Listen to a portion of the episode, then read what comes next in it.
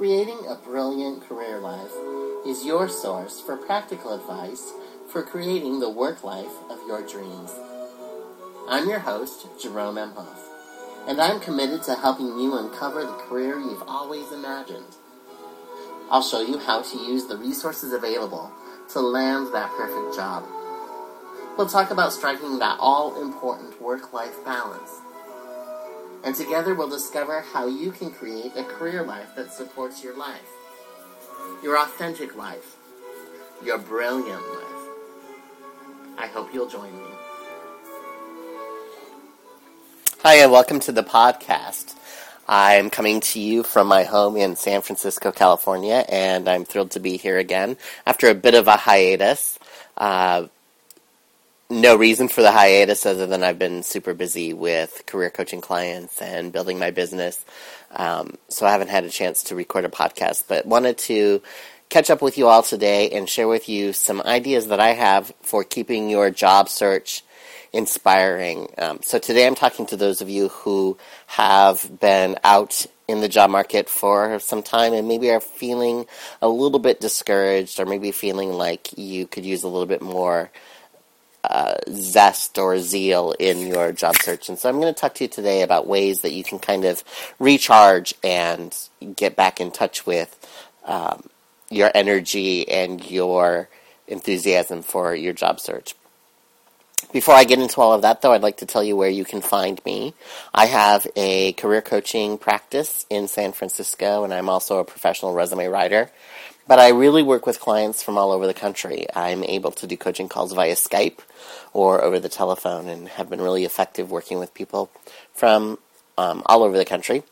My website is www.theresumeshopink.com. And in this case, Inc is spelled I-N-K. So one more time, www.theresumeshopink.com. And my email address is jerome theresumeshopink.com. So if you are interested in knowing more about me, if you have questions or things that you'd like me to address in future po- podcasts, please feel free to drop me a line. I'd love to hear from you. So today I want to talk with you again, as I mentioned, about how you can kind of keep your career search inspiring and how you can kind of take care of yourself during the time that you're looking for work. And I know as well as all of you know that searching for a job can be a really stressful time. It can be a really uh, taxing on you um, emotionally, physically, um, mentally. There are just a lot of unknowns during the time that you're looking for work. A lot of things that are kind of up in the air, and that can kind of take its toll. And so I'm just wanting to offer some advice um, from my experience and some of the things that I suggest to my uh, coaching clients when I'm working with them. So I actually have six really valuable uh, tools that you can use to help you uh, make your job search a time um, that you know, is effective and maybe a little bit less taxing. The first of these uh, strategies is something that I've borrowed from um, a book called The Artist's Way um, by uh, Julia Cameron. And she's also in a couple of other books. One of them is a collaboration she did with a couple of other authors called The Artist's Way at Work and then she wrote a book called The Vein of Gold. And and this strategy or this this tool is something that she advocates in all of her books, and it's um, something called morning pages. And essentially, what morning pages um, are is they are three handwritten pages that you do first thing in the morning in a very sort of stream of consciousness way. So first thing in the morning, while you're having your morning coffee or, you know, kind of waking up, is you sit down and you write three pages, longhand, and then you stop. And that's the only rule for morning pages. They should be just whatever happens to come to your mind. They can be to-do lists. Sometimes that's what happens. Um, it can be complaining about the fact that you haven't found work. It can be you know, talking about personal struggles in your relationships or financial issues. Just whatever comes to your mind. You write three pages and then you stop, and you do this every day. And the reason for doing these is that it kind of becomes a place for you to sort of dump all of the negativity, all of the things that happen in our in our minds with that internal dialogue that never stops. And one of my clients calls it kind of the brain dump. And that's sort of what it is. It's just a really great way to create space in your mind for other things because we spend a lot of time in that internal dialogue and we we aren't able to stop it. But if we can control it by um, giving it a place to be, uh, we can kind of be more effective with our day and with, with other things that we need to be doing. So I assign this uh, exercise to all of my coaching clients. It's one of the very first things we talk about. And my clients who've done them have found that they're really, really helpful and really beneficial. So morning pages is the, the first of the six things I would recommend you do.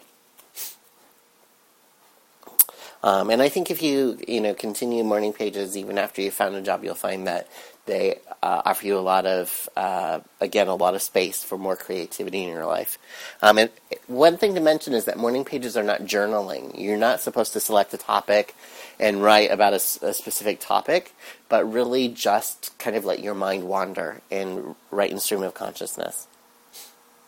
The second uh, suggestion I have is that you exercise. Uh, we all need to be physical, and especially when we're going through kind of difficult periods in our life, exercise can be a really great way to release endorphins, which are kind of our body's natural defenses against depression. Um, but it also gives you kind of a place to um, to work through some frustration, maybe some anger, some disappointments, and physical activity is really, really a crucial part of just being a healthy person, but especially during times when uh, we're going through difficult periods. Uh, so find a, a, good way to exercise. Maybe you take a walk uh, in your neighborhood every day, a long walk. Maybe you take your dog out on a long walk, and you can treat Fido uh, to a to a nice long walk with you. Uh, your your dog would love it. Um, maybe you go hiking, or you are uh, somebody who likes to rollerblade. Perhaps you want to, you know, meet the guys for um, a, a, game of, of basketball. Whatever. Just find some way to be physical every day because you need to get your body moving. It will really uh, help your attitude and it will make you feel like you're doing something positive for yourself during the time when you're unemployed. The third thing that's really important is that you have a support system and that you have a support system possibly outside of your primary relationships. Our families can be a great support, parents, uh, partners, husbands, wives, boyfriends, girlfriends, those people who are very close to us, they can be a great support system, but you need a support system that is perhaps a little bit more objective. Uh, a best friend or a group of friends, or even other people who are looking for work as well. Um, I know in San Francisco there are a lot of meetup groups of people who are also looking for work and they get together and they network and they help one another out. They help each other with resumes. They help each other know about job leads. Uh, it's a really, really great way of kind of creating some solidarity, but also of kind of staying inspired. So maybe you could form a group. Uh, websites like meetup.com are great for finding people who are looking for work as well. Um, also, uh, eventbrite.com is a great, great tool for networking. Um, but you need to get out there and you need to engage with other people who can be supportive, who can be your cheerleader when you need one, who can kick you in the seat of the pants if that's what you need, because sometimes we all get lazy. Um, that support system is really, really important. Number four on my list of tips is to sleep well and to eat well. It's really important that you take care of your health during the time that you're looking for work. And I think it's easy when we're discouraged and kind of depressed and things aren't going well to kind of forget to do the things we need to do to keep ourselves healthy. Uh, so, you know, uh, if you're not working, there's a good chance that you, you feel like you have uh, no schedule to keep, so you don't keep a schedule. So maybe you stay up too late watching television and then you sleep in longer than you need to. Or maybe you um, sleep sporadically because you're worried. Um, So, as much as possible, impose some structure on your job search by going to bed at a reasonable hour, getting up at a reasonable hour, acting as if you are actually working. So, set yourself up on a schedule. The other thing is eat well and eat on schedule. Again, because time is a little bit more fluid when we're not working, we might not eat at the time of day when we're most um, used to eating. So maybe we skip lunch, uh, we snack throughout the day, or um, you know we aren't conscious of what kinds of foods we're putting into our body. And again, staying healthy is a really, really important part of your of this time in your life when you're in a transition. Number five is something that you might uh, forget to do, especially if money is tight. But it's important to enjoy some sort of leisure activity. I say once a week. Um, again, going back to the book The Artist's Way, Julia Cameron, she suggests going on an artist date. And so you treat yourself to um, a, a, special outing by yourself. Um, I think that's a great idea. Or maybe you do something with your spouse or significant other. Um, but I think it's important to enjoy some leisure time when you're not working and not to worry so much about uh, cost of things. There are lots of things you can do that are free. You can go, again, you can take a, a picnic lunch and go for a nice drive. You can uh, take advantage, if you're in a city, of free concerts.